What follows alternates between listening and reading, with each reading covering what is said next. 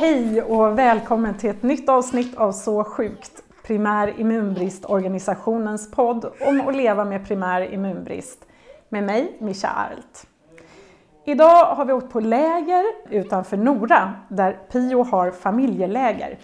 Här samlas åtta familjer under tre dagar för att lyssna på föreläsningar och kanske framförallt för att umgås och byta erfarenheter med varann. När man har ett barn med en kronisk sjukdom eller ett funktionshinder så påverkar ju det hela familjen. Och en sån här träff kan vara ett av få tillfällen att få träffa andra med liknande erfarenheter. Det här är ju ovanliga diagnoser.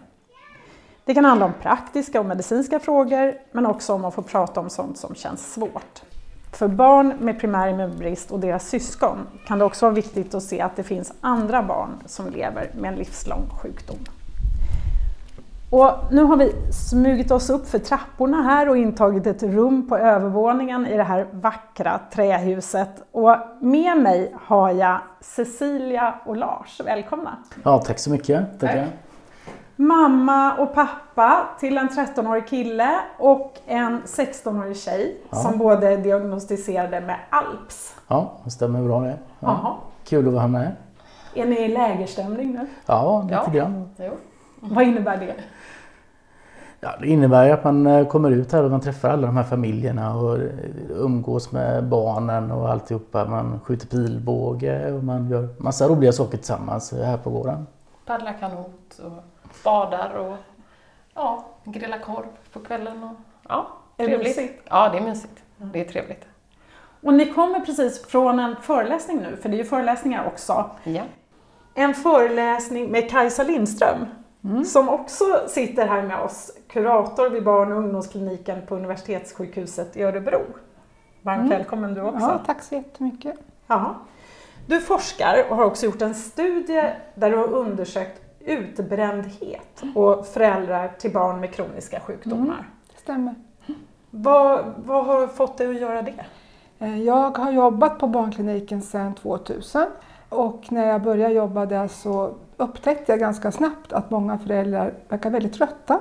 Och eh, jag tänkte, ja men som småbarnsförälder, framförallt om de hade mindre barn, så är man ju trött. Man sover mindre och, och det tar mycket tid och så.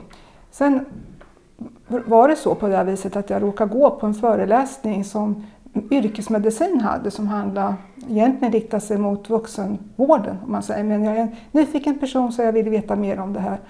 Och det handlar om utmattningssyndrom. Mm. Och när jag satt där och lyssnade då på den här föreläsningen så, och de berättade om symptomen så var det liksom check, check, check, check, check. Det stämde precis in på mina föräldrar som jag säger. Så då för första gången förstod jag att de är nog inte bara trötta utan det här mm. var något annat. Det är något mer. Ja.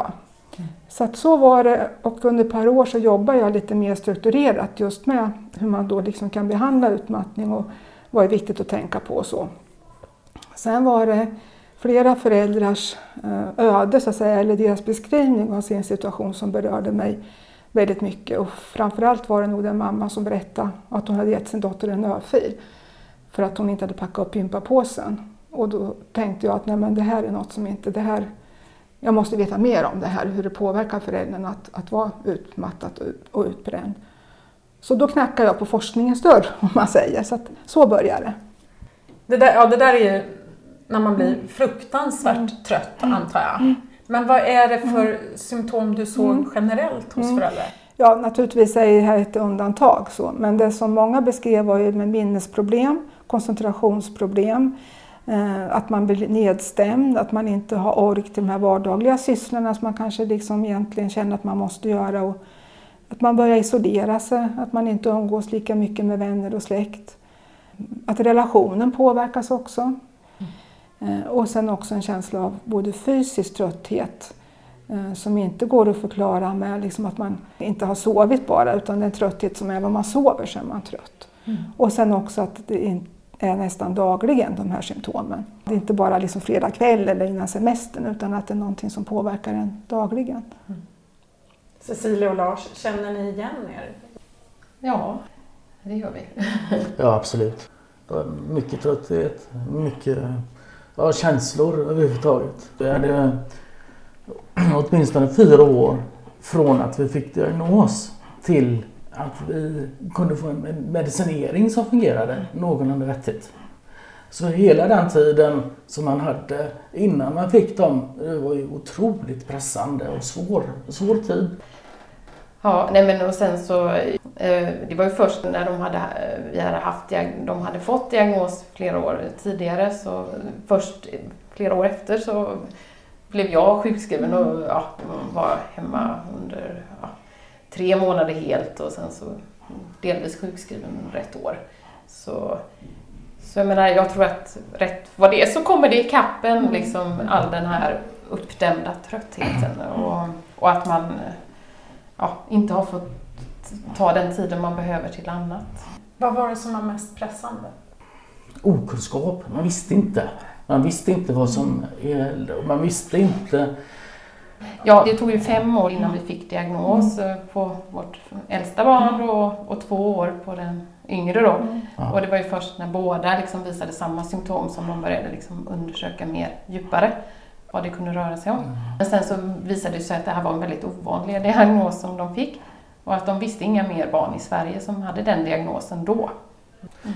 Men det här innebar att ni egentligen inte fick den här lättnaden som många också får i samband med diagnosen, att man i alla fall får en fungerande medicinering. Ni fick inte den på en gång? Nej, inte, nej det tog flera år. Ja. Vi gjorde det. Ja, och tvärtom, vad gör vi nu? Ja.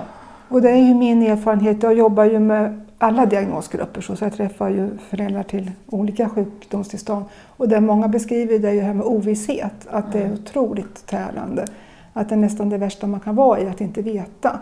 Vad visste ni om primär immunbrist då? Eh, ingenting, inte någonting. Så egentligen när vi väl fick diagnos så kom vi ut i ett, också ett mörker. Börja söka mycket, försöka hitta information om vad det här innebär. Hur gjorde ni det? Ja, på nätet. Men sen fanns det ju ingen information på svenska överhuvudtaget vid det då. Det var mer forskningsinriktade mm. texter vi fick ta del av på engelska då. Men där var ju Pio otroligt behjälpliga att just ta fram material på svenska. Att stötta oss i den här rollen som var tillhopa. Så där var ju också... De drev på. Att... drev på och hjälpte till väldigt mycket. Och sen våran läkare naturligtvis. Känner du igen den här ja. historien? Är den vanlig? Den jo, här men det här med ovisshet och, och långa utredningar och när man inte vet att det är väldigt påfrestande.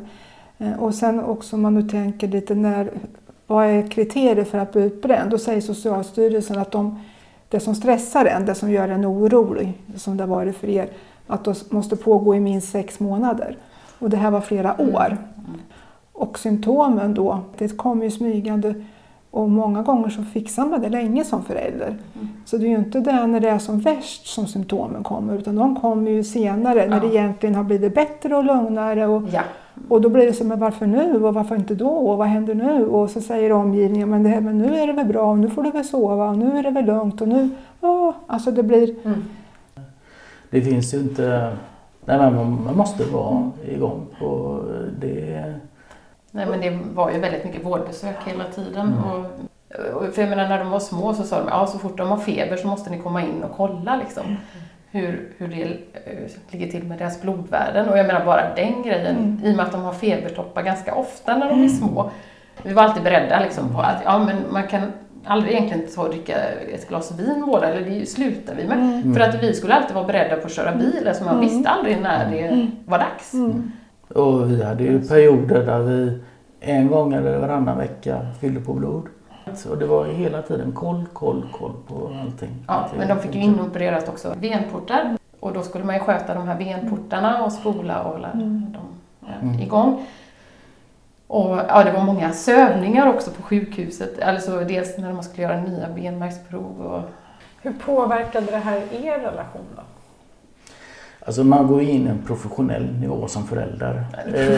Ja, men det, det är så. Projektföräldrar brukar jag kalla det. Projektföräldrar, ja, whatever. Alltså det är, man måste hantera och man måste jobba med att ta hand om barnen och se till att det fungerar. Ja. Det, det, det är ett team som jobbar ihop och som löser... Löser problem hela tiden. Ja, ja. Ja, men det är ju samarbete och, och lösa problem. Mm. Men det är ju inte så mycket... Vad ska man säga, parrelation i att vara ett par. Mm. Och det är något jag har sett också i den forskningen. Nu har jag forskat mest runt diabetes, men det är också en sjukdom som kräver mycket ansvar från föräldrarna, precis som ni har här. Och, och det med behandling och så. Där visar det sig då att de som hade låg grad av det man kallar för partid, alltså var par, inte bara var föräldrar ihop, och också låg grad av egen tid, att man fick bara vara sig själv och inte bara vara i sin mamma eller pappa-roll. De var ju mer utbrända. Så att det är ju viktigt. Men hur ska man få den tiden när man är i det här mm. läget som Cecilia och Lars? Ja. När jag tänker som det var, särskilt de första åren, så är det ju ett mission impossible. Det går inte riktigt att få den tiden. Nej, Sen är... då tänker jag nästa steg när ni kommer in i lugnare fas. Det att då, för det som händer är att har man gjort på ett visst sätt under många år, så fortsätter man rätt. Precis. Även om det liksom inte egentligen behövs längre. Mm. Ja, jag ser att du... Ja, ja, ja, det, är det blir som en vana. Ja, mm. och det är då man kanske ska tänka till och se att hur kan jag få egen tid? För då kanske tiden faktiskt finns, eller partid. Mm. Mm. Nej, men alltså, allt eftersom så försökte jag sätta igång och träna lite. Mm. Eller så åtminstone gå och träna en gång i veckan. Mm. Och vi försökte... Och, jag menar överhuvudtaget att gå ut och promenera i skogen och alltså, mm. även när barnen var yngre så försökte vi komma ut liksom, och få frisk luft och sådär. Mm. Och nu, jag menar vi försökte göra vissa sådana saker som var ändå för att få lite energipåfyllnad. Mm. Och sen så ja, när jag blev sjukskriven så började jag öva det här med mindfulness mm. och, och då gjorde jag det varje dag under minst, mer än ett års tid i alla fall. Mm. Men det här med partid och så, det är ju kanske något som vi behöver kanske fundera på nu mer att återfå. Så är det. Det är något vi behöver jobba på egentligen för att få det att fungera bättre. Och sen mm. så försöka träffa kanske kompisar någon gång och mm. återfå lite det också. Ja, och bygga upp det igen då. För att det, det är klart att det där har ju tagit stryk och det har varit nödvändigt. Man har en viss, viss man, familjen först, arbete och så får man ju ta eftersom och bygga på byggstenar efter, i efterhand. Då. Jag brukar ju ta, jag gillar ju bilder för jag tycker det är ibland lättare att komma ihåg en massa ord. Så jag brukar prata om det här med att det är viktigt att man som förälder får sin egen syrgas. Och då när jag brukar fråga mammor så där, men vad säger flygvärdinnan? Jo, men sätt på barnen först och på dig själv sen. Och så frågar jag papporna och säger, nej, papp, vuxna först och barnen sen. Mm. Papporna är lite bättre på det tycker jag på gruppnivå att, att förstå att man behöver den här egna tiden. Och det tror jag att, att, att man måste liksom bestämma sig rent intellektuellt att det här är viktigt, jag behöver det här. För känslan av att skydda sitt barn och göra allt för sitt barn och ge all sitt tid till sitt barn är så starkt. Och nu hade ni lång utredningstid också så. Men att många då eh, tänker att man kan inte ge sig själv egen tid under tiden när det är eh, som mest intensivt. Och det kan vara så att det inte går. Men ibland tror jag också att, att, att det går, men man måste då tillåta sig det. Sen om man ska börja med egentid eller partid, det kan man ju inte, det är ju individuellt. Men har man som par lite grann kommit ifrån varandra, för det blir ju lätt så när man, och särskilt under många år, då kanske det är bra om man börjar med sig själv, så man hittar sig själv lite och bygger upp. Mm. För det här som du sa med promenader och röra på sig, för det säger ju den senaste forskningen då att fysisk aktivitet, att röra på sig, att det är bra både för minne liksom och koncentration, men också för stresshantering. Så att om man börjar med sig själv så har man ju också något att ge till sin partner sen. Mm. Mm. Så man kanske ska börja med det och sen bygga på partner. Nu är era barn mm. tretton och sexton år och det kan ju låta som jättelång tid nu, men är det vanligt att återhämtning tar tid? Ja, först tar det ju tid att, som jag såg att du nickade när jag sa att det, att det tar många år innan symptomen kommer. Att i början så har man mycket alltså kortisol i blodet, man har mycket, man ska fixa det här, man kavlar upp ärmarna som förälder, man har mycket energi. Så tröttheten och utmattningen, den tar ju flera år. Och sen då är man i det ett tag för att man vill inte heller som förälder se det här. Man tycker att så här får man ju inte vara som förälder. Så det tar ju tid och sen tar också återhämtning tid. Mm. Så att, och det beror ju på lite hur mycket man så att säga återhämtar sig mycket och hur fort det är vård. Men så det kan man ju inte säga. Men det är inte så att Cecilia och Lars är ovanliga på något? Nej, det tycker jag. Nej, tvärtom. Mm. Det var ju någon förälder som på föreläsningen mm. sa det att men vad bra som ni har är att ni har kuratorteam mm. som fungerar mm. ihop och som tidigt går in och träffar Precis. föräldrar ja. och alltihopa. Och att den avsaknaden finns då på de större mm. sjukhusen. Mm. Och det hade jag gärna sett att vi hade haft en aktiv kuratorstöd mm. även eh, på Göteborg eller då, som de här i Stockholm mm. då, att man hade kanske fått ett stöd mm. i föräldraskapet mm. i för, som förälder Precis. Att kunna arbeta med de här frågorna, för att det tror jag att det skulle hjälpt ja. väldigt väldigt många egentligen, att eh, man ja. har ett eh, bra, bra, bra stöd från, från men, kuratorteam. Men sen har vi ju delvis har vi ju haft möjlighet att träffa var kuratorn ändå i Göteborg. Mm. Men det var ingen självklarhet att det kom in med en gång, utan det var att man fick, vad ska man säga, jag kämpade. Ja, men ta en sån som mig som är skeptisk till kuratorer. Ja, jo, men då är det värre. Ja, det är klart att det, det, det är ju inte självklart att jag går till en kurator. Mm. Mm. Sen du hade nästan behövt bli lite påtvingande. Absolut. Stödet. Ja, för att, ja, det tror jag. Mm. Mm. Men jag känner ändå att vi, eller jag var ju och träffade en kurator mm. när vår dotter var liten. Och det var ändå ett stöd, kände jag. Mm. Men jag har ju, gillar ju det där. Jag tror på det där med att mm. prata och att det kan göra att man, att man hanterar saker som är svåra mm. på ett lite bättre sätt. Mm. Så jag har ju använt den metoden också mm. för mig själv. Mm. För att det har varit nödvändigt för mig att ha liksom någon slags mm. en ventil. Och inte bara kanske prata med sina föräldrar eller, eller med vänner och så. Det vi har gjort nu, och det är ju att jag jobbar mest mot diabetes, och det är det jag har forskat mest kring. Men då när ett barn insjuknar i diabetes, får diagnos, så redan då andra eller tredje samtalet när jag träffar föräldrarna, så berättar jag om min forskning och berättar då om riskfaktorer och friskfaktorer. Så att man har med sig det från början, och då blir det inte så personligt och inte så liksom hur mår du nu eller hur är eller nu måste du gå till kurator, utan det här är lite mera så här är det, mm. ungefär som man förklarar vad men, diabetes men, är. Men så behöver det ju inte heller vara att man har som kurator att prata om. Det är ju, den föreläsningen jag hade idag är ju också att man får självinsikt. Precis, man man ja. måste ju inte, det, det är ju att få kunskap ja, om hur man mår och varför mm, man mår ja. som man mår och vad är det som händer. Mm. Man skulle nog få väldigt mycket förebyggande arbete ja, om, man, ja. om man tidigt ja. kan få bra stöd ja. och hjälp. Mm.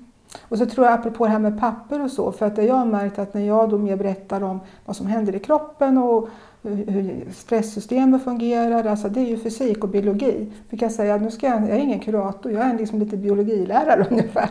Och det är många papper som tycker det känns mycket mer bekvämt och bra, för då blir det inte om hur känner du, hur mår du, mm. utan det här är lite, det är fakta, så här är det, så här fungerar kroppen.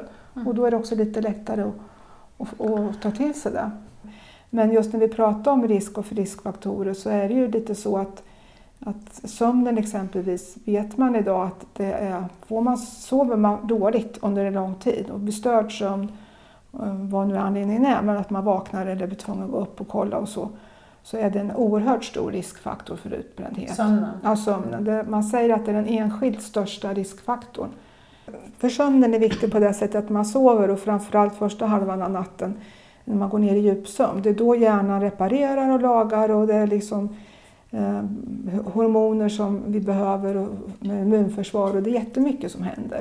Och stoppar man det eller bryter det, då, då får inte hjärnan göra sitt jobb på natten, om man säger. Får inte den återhämtningen. Eh, och det påverkar då eh, kroppen på lång sikt. Mm. Eh, och sen är det lite det här vi har pratat om med partid och egentid.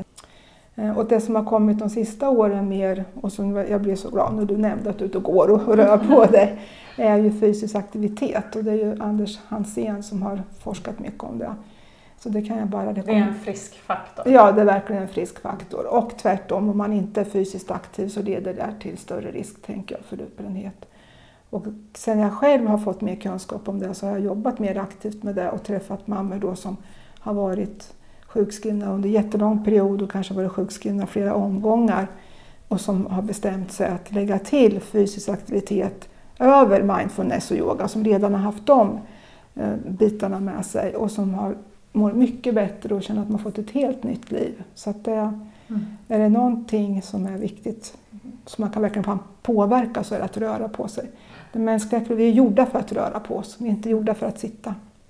Nej, och sen också där var ute i naturen, ja, tror jag också. Eller det jag, har jag läst ja, en del om, att, ja, hur, att det är en läkande kraft, ja, liksom, att vara ute i natur och ja, att man mm. mår bra av det. Och det mm. tycker jag stämmer också. Så. Mm. Ja. Är det samma för dig, Lars? Uh, ja, alltså jag har haft en period där jag blev sjuk när jag uh, tränade. Och det visade sig att jag hade ansträngningshäst. Men jag har kommit igång igen faktiskt och mm. försöker köra och ta astmamedicin och så. Men det var intressant på din föreläsning just det här att man kan alltså träna sig till att bli cool. Mm. Att kunna hantera tuffa situationer och allting. Det är jätteintressant mm, att lära sig. Ja. Och det är ju sånt som också kan motivera en när man kanske tycker att ah, nej, men en annan dag, jag orkar inte nu. Mm. Och sen tror jag en annan sak som jag brukar säga också är ju det här att träning ofta är så förknippad med prestation. Någon form av tävling i. Men fysisk aktivitet handlar inte ett dugg om tävling. Utan det handlar om att vara fysiskt aktiv. Och att man inte ska hamna i den här fällan att man ska ha bättre och bättre tider. Om man nu liksom börjar springa eller så. Utan det handlar om att göra det i lagom takt och öka så man känner att, det, att man mår bra av det. Mm, mm, mm. Så att för att mm. en annan... Ja, det är där jag har gjort fel. Ja, jag tänkte. Jag ska ju pressa mig framåt och bli sjuk istället. Ja, för en annan faktor som jag också har sett då som är mer på den individuella nivån. Det är ju att man är väldigt prestationsinriktad och har väldigt mycket kontrollbehov. Då är det också en större risk för utbrändhet. Och har man då ett barn med en sjukdom och så svårt som ni har haft det, så tänker jag så är det ju så att kontrollbehov och prestation det ökar ju. Och då kan mm. man ju behöva i andra områden att man inte hamnar i någon prestation då utan man försöker få balans. Mm. Mm. Mm. Vad var det du sa Kajsa? Tre gånger fyrtiofem minuter med puls. Ja. Per vecka. Så tre pass om i veckan då? Ja. Ja. Mm. Nej, men och sen så om man cyklar då typ en timme ja. per dag till jobbet mm. eh, fram och tillbaka mm. så mm. jag menar, då är det också, mm. alltså allt mm. har ju något värde. Mm. Så det måste många, inte vara det ena eller det andra. Många bäckar små blir till en stor å. Mm. Mm. Men idag är, så är ju era barn tretton och sexton år. Hur, hur funkar livet nu? Ja, vår dotter hon mår bra. Hon har sin medicinering. Det flyter på. Ja, för henne är det ju en fantastisk skillnad. Hon mår ju mycket, mycket bättre. Hon har sin tablett och hon mår bra. Det är samma sak för vår son. Han har ju sin tablett och sjukdom. Men däremot så har han... Eh, magproblem istället då. Och där håller vi på just nu då med en ny utredning. Mm. Vet inte riktigt vad det beror på och hur det är, men det påverkar honom mycket. Mm. Och så, så att, eh, det är ju nästa fas. Ni är lite i ovisshet fortfarande. Ja. Igen kan man säga. Nu är det snart ett år som det har varit väldigt stökigt med magen mm. som, så att det påverkar vardagen mycket. Mm. Men, mm. men det är ju tydligen ganska vanligt med primär immunbrist och problem med magen och tarmarna och så. Mm. Så man hoppas ju att vi ska hitta en lösning på detta med förstås. Mm. Men, mm. men det är jobbigt när det tar så lång tid allting. Mm. Men jag tror alltså rent eh, stressmässigt för oss tror jag att vi är bättre på att hantera det idag än vad vi var tidigare. Eh, vi är inte ett med den diagnosen, den här sjukdomen som vi kanske var mycket tydligare mm. när barnen var mindre mm. och vi kan också hantera det på ett bättre sätt. Nu har vi kanske tagit på oss syrgasmasken mm, först själva då. Ja. Men det är lite grann så att vi, ja, vi, vi tar det lite lugnare, det gör vi. Men samtidigt så är det inte det att det liksom påverkar, om man inte påverkat blodvärdena och sådana saker så jag menar det har inte varit de konsekvenserna riktigt så mm.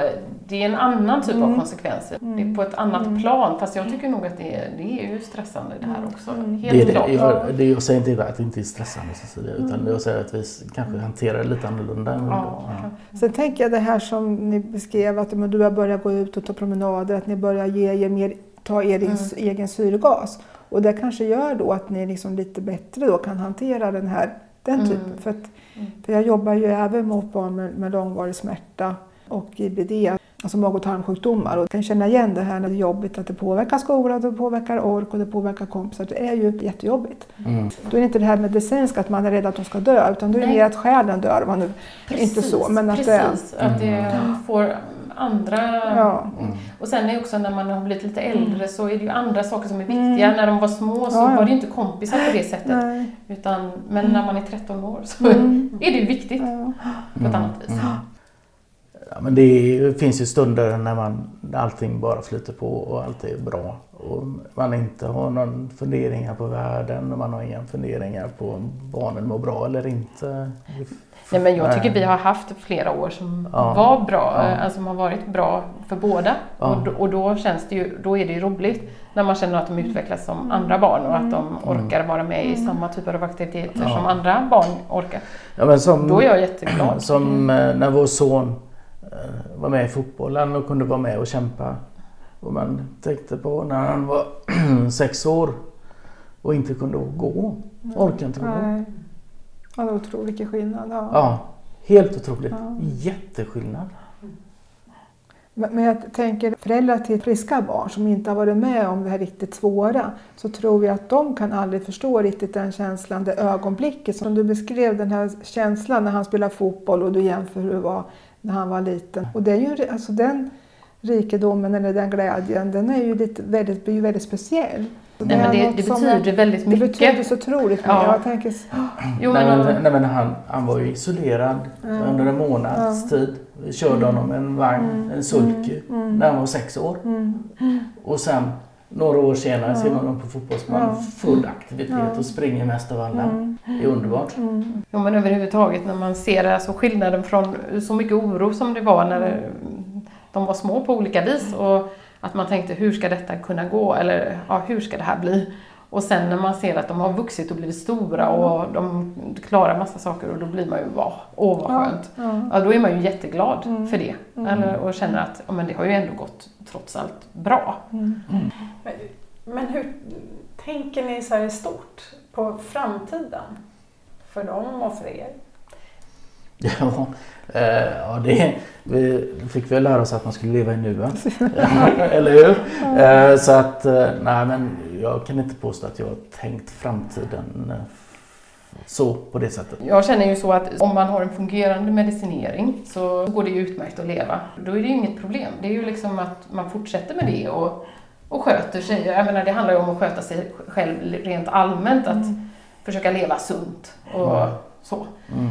Och det känns ju inte som någon omöjlig eh, sak. Och sen, sen så, men sen är det ju så att om det kommer andra komplikationer som om man nu säger det här med magen och sådana saker som man inte vet riktigt hur man ska hantera, då blir det ju värre med en mm. gång. Men jag tänker att i och med att det har gått att lösa det här med grundsjukdomen så tänker jag att det måste gå att lösa det här andra med magen mm. också. Det måste ju finnas en lösning på det med, och det är det vi försöker säga till vår son, att ja, men de håller på och letar och de försöker, men vi vet inte, vi har inte facit ännu, mm, mm. men man måste hela tiden tänka att uh, i och med att det har gått att lösa det första ja, så går det att lösa nästa grej också. Men det är helt rätt, Cecilia. Mm. Men för våran dotters del så framtiden är ju, hon ska ju gå i skola och gå vidare och, och sen... Ja, och sen så om man tänker då att det är en genetisk sjukdom, för det är det ju detta då att man har med sig mm. ett arv och så, så tänker jag att även om det skulle vara så att de skulle få barn som skulle få en sån här sjukdom, så är det ju så att när man väl vet vad det är man har att göra med, att, att det är en risk för att få just det här, då är det mycket lättare att, att liksom göra något åt det med en gång och liksom hantera det på ett bra sätt från början. För det var ju det som var den stora svårigheten för oss, att vi inte visste, vi hade ingen aning om detta, eller jag menar, det var helt okänt. Mm. Mm. Och det men var det är inte så att du går och oroar dig för dina barnbarns skull. Nej, nej, jag tror inte att... Alltså jag menar, då har man ju ett sätt att hantera det från början, känner jag. Och det, då känns det mycket lugnare med en gång mm. när man känner att det finns ju någon medicin. Mm. Mm. Mm. Ja, nej, det, dit har jag inte kommit i tankegångarna ännu. till, till barnbarnen. Men Kajsa, jag vet att det här är någonting som en del föräldrar i alla fall tänker en del på, ja. kring det här genetiskt överförbara. Ja, både det genetiska överförbara, men också hur man är som förälder. Att, och jag tror att det genetiska, om man kan känna liksom, så är det väl mer att man kan känna en skuld utifrån att man har fört över en sjukdom till sitt barn. Och då brukar jag säga så att, att skuld är ju någonting för någonting man har gjort. Alltså om jag säger något tokigt och de blir jätteledsna, så säger man förlåt. Men att man för över det, det är ingenting man har gjort. Och det kan man ju behöva hjälp med att förstå, att det här är faktiskt ingenting, man har inte gjort något tokigt. Mm. Men sen är ju mer det här om man, kom, om man tycker att man inte har tillräckligt mycket koll, eller om man missar någonting, eller om man, ja, om de skulle få någon behandling eller göra någon tablett eller någonting och så glömmer man att påminna dem och så blir det någonting. Alltså det är ju mer den känslan att som förälder så vill man liksom vara hundra procent. Man vill liksom inte missa någonting. Mm. Utan man måste vara... Och ingen kan ju vara hundra procent. Nej, ingen kan vara det. Och det är ju Jag lätt... tänker också på den mamman du pratade om i början här. Mm. Och hon som gav sitt barn ja. en örfil. Ja. Ja. Och som jag, när jag pratar om den här franska forskningen så har de ju sett då att att i den då, de föräldrar som är utbrända så finns det en större risk för att man både negligerar sitt barn men också med våld. Mm. Och det finns inga liksom, kopplingar till samhällsklass eller så, utan att det är lite mer att, alltså den här att, att ha så höga krav på sig själv i sin föräldraroll. Och det tror jag med. Och jag tror sista bilden jag visade jag var ju det här med att vi ibland också tror att alla andra är perfekta föräldrar och vi ser alla Instagram-bilder och alla mystigheter och allt fantastiskt som alla gör med sina barn och hur lyckat det är och hur bra alla andra är som förälder, och så känner man själv att man kanske inte lever upp till någon slags idealbild, men det är ju ingen som, det är ju någon slags... Men hur, hur ska man fånga upp då när föräldrar blir så utmattade ja, jo, men det är så det. Att man tappar ja, kontroll? Det vi gör nu när det gäller den, den typen av diagnoser, det är väldigt mycket egenvård, det är ju att vi informerar mer om, om vad som kan hända och att, och att vi och hos oss, att läkarna och även då när det gäller liksom inte bara diabetes utan andra typer av sjukdomar, att de är väldigt måna om att koppla in oss om de märker att en förälder som verkar trött eller sliten eller de har märkt att en förälder som är väldigt högpresterande och hela tiden måste ligga på topp och så, så att de, och jag tycker de är mycket mer medvetna om det här nu, de övriga i sjukvården, så det är ju bra att man fångar upp så tidigt som möjligt. Så. Hur, hur skulle en sån kriterie se ut för att fånga upp? För jag menar, det är ju ganska många som skulle behöva den, mm. det stödet egentligen. Jag tänker att det är ju lite om man som, alltså de som läkare märker det, det är att fråga hur man som förälder mår. Och har, man, har de då kunskap så, så, och föräldern berättar om sina, alltså att de kanske sover dåligt och är trötta och allt, då, då hänvisar de till kurator. Mm. Men det är ju också att man måste som läkare våga fråga, och det är ju ett dilemma som jag också pratade om, att om barnet är med, för det är barnet som är patient, så det vill inte heller föräldrarna liksom berätta när barnet hör mm. att mamma och pappa mår dåligt, utan man håller ju masken. Nu nickar du. Ja, men det är lite så. Ja. Och sen så, men då kanske, ibland så tänker jag, då får man söka hjälp på annat håll ibland ja. också. Mm. också. Ibland vet att personalen har sagt att, att om det är något annat du undrar över så, så ring mig. De, man bjuder in till att ha en kontakt utöver själva besöket. Mm. Eller att de, om de fångar upp och ser att, att ja, är det någonting annat du funderar över utifrån din föräldraroll och så, så kan du kontakta vår kurator. Att man kan liksom ge öppningar. Men, men jag skulle säga att det skulle ta väldigt lång tid innan jag tar det samtalet ja. och ringer. Även om läkaren har sagt att mm. det är något du funderar över, hjälp. Jag tror att det skulle ta väldigt lång tid för mig. Ja, men så är det för många, och jag tror att man vill inte se att jag inte riktigt räcker till. Alltså det är något man, man måste orka, man måste finnas, och man kan liksom inte se den sidan. Och sen är det också så att det här kommer ju smygande över tid. Det är inte så att man vaknar en morgon och, och märker att nej, men det är något konstigt, utan det kommer så smygande så att man, man oftast är ju den som är utbränd, man säger men, känner sig trött och sliten, men skulle aldrig kunna säga att jag är utbränd, utan det är ju ofta omgivningen som kanske reagerar. Det kan vara partnern eller till och med, ibland vet att det är några barn som har sagt alltså, men morsan, du är inte klok, du är inte, vad håller du på med, du är inte lik. De nära har, har sagt att nej, men nu behöver du söka hjälp. Mm. Men om ni ändå ska så här, se tillbaka nu, om ni tänker den här uppförsbacken det har varit innan ni fick diagnos och så fick ni diagnos och hittade mediciner och sådär. Om ni jämför med den situationen för tio år sedan och idag, är ni liksom över på andra sidan berget eller? Jo, jo absolut, det är vi. Och just den här sommaren som vi har haft nu har varit en ganska bra sommar, lugn. Familjen har varit tillsammans mycket. Vi har haft lite Greta Thunberg-effekt, ingen flyg, flygning, flygskam, så vi har varit i Sverige och vi har inte hetsat runt, utan vi har tagit det ganska lugnt, och jag tror att det har varit ganska bra för oss. Så att det är definitivt... Jag håller med att vi, det känns som att, jag menar, de här tuffaste perioden, den är passerad, det känns så, ja. Och det är jätteskönt. Mm. Mm. Men sen kan det ju vara det, liksom, det är lite sådär, eller det, det var, eller har varit berg- och dalbana emellanåt. Så jag menar, man kan aldrig veta riktigt vad som kommer sen. Men, Men jag tycker man får vara glad när det är bra. Så mm. då får man passa på mm. att njuta av mm. det som är bra i alla fall. Och vara nöjd med det. Mm. Mm. Vad, vad har ni för råd då till den som lyssnar nu? Om ni kan ge något råd som har ett barn och som kanske är mer ny i den här världen? Ja, ett är ju att uh, utnyttja hjälpen från uh, Pio, från uh, primärmedicinorganisationen, som det är mycket hjälp att få, mycket stöd. Uh, sen tycker jag väl att uh, ja, vi har ju inte varit så aktiva på att ta hjälp från kuratorer och sånt. Vi tror att man kan göra bättre än vad vi har gjort. Men sen är det ju också att man ska jobba tillsammans. Det är inte en förälder som har ansvaret, huvudansvaret eller någonting. Det är vi som backar varandra. Har man dessutom ett barn som inte har en sjukdom så måste man ju backa det barnet också och ge den tid så att de får vara med på ett bra sätt. Så kämpa tillsammans och stötta varandra så mycket man kan. Mm, ja, men och försöka att ta hand om sig själv också mm. och inte glömma av det och försöka ja, komma ut i naturen mm. och röra på sig mm. och sådär också. Att det är också viktiga delar.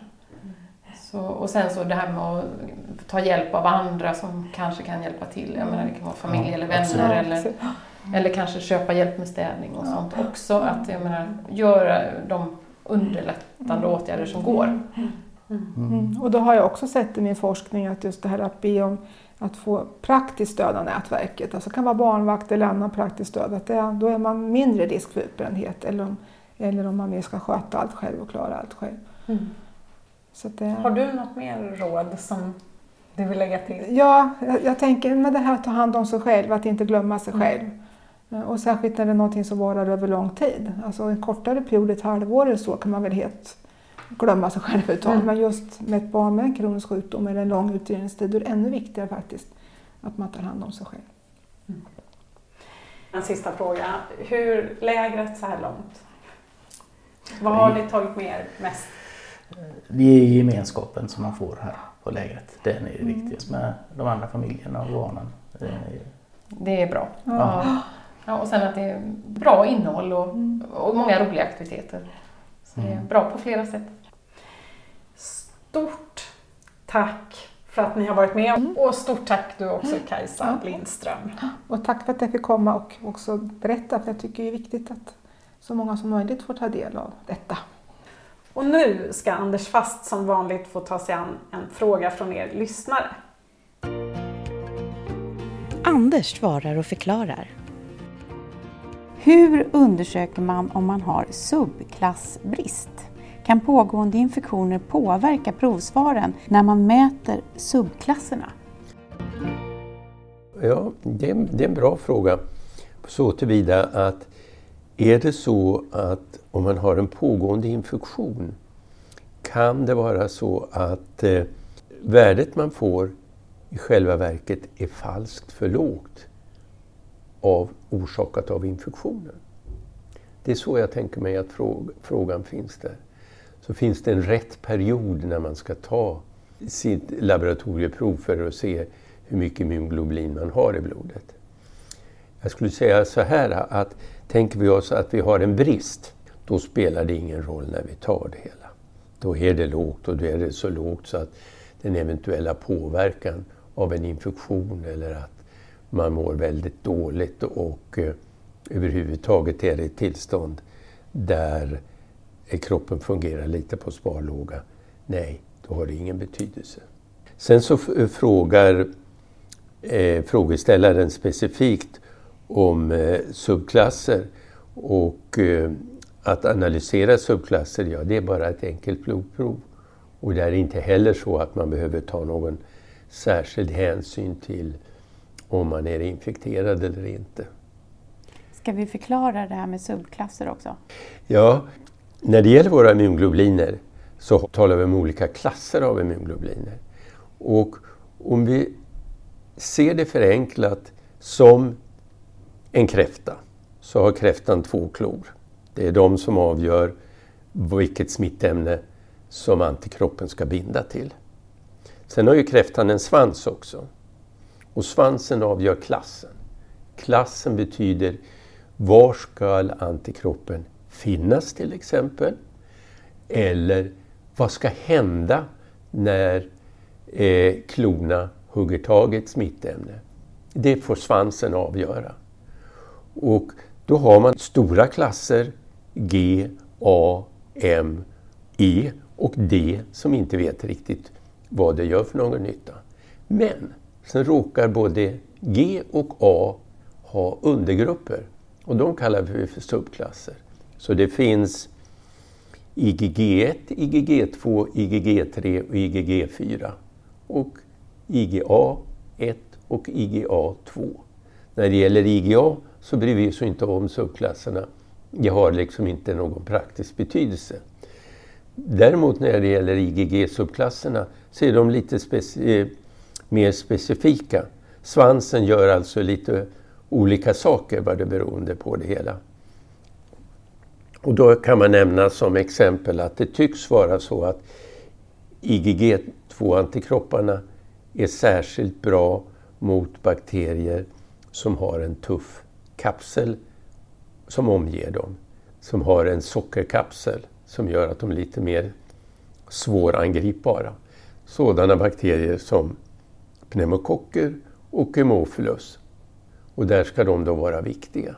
Och då kan det vara så att eh, man kan sakna eller ha väldigt lite av en subklass. Och speciellt I G G två är då väl dokumenterat att där kan man ha brister. Eh, I G G ett är den största mängden, den är så stor eh, del av hela I G G-gruppen så att har man ett lågt I G G ett, ja då har man också en låg total immunglobulin. Så att ett lågt I G G ett är lika med ett lågt I G G. Det behöver man inte fundera på. Och sen har trean och fyran, det är mera kontroversiellt om det har några sammanhang med vissa smittämnen eller vissa sjukdomar. Det finns en del som talar för vissa samband, men det är inte alls så klart som I G G två. Tack Anders och tack till dig som har lyssnat och till C S L Bering som gör den här podden möjlig. Om du vill veta mer om primär immunbrist hittar du mer information på w w w punkt pio punkt nu. Där finns också alla tidigare avsnitt av patientföreningen Pios podd Så sjukt. Hej då!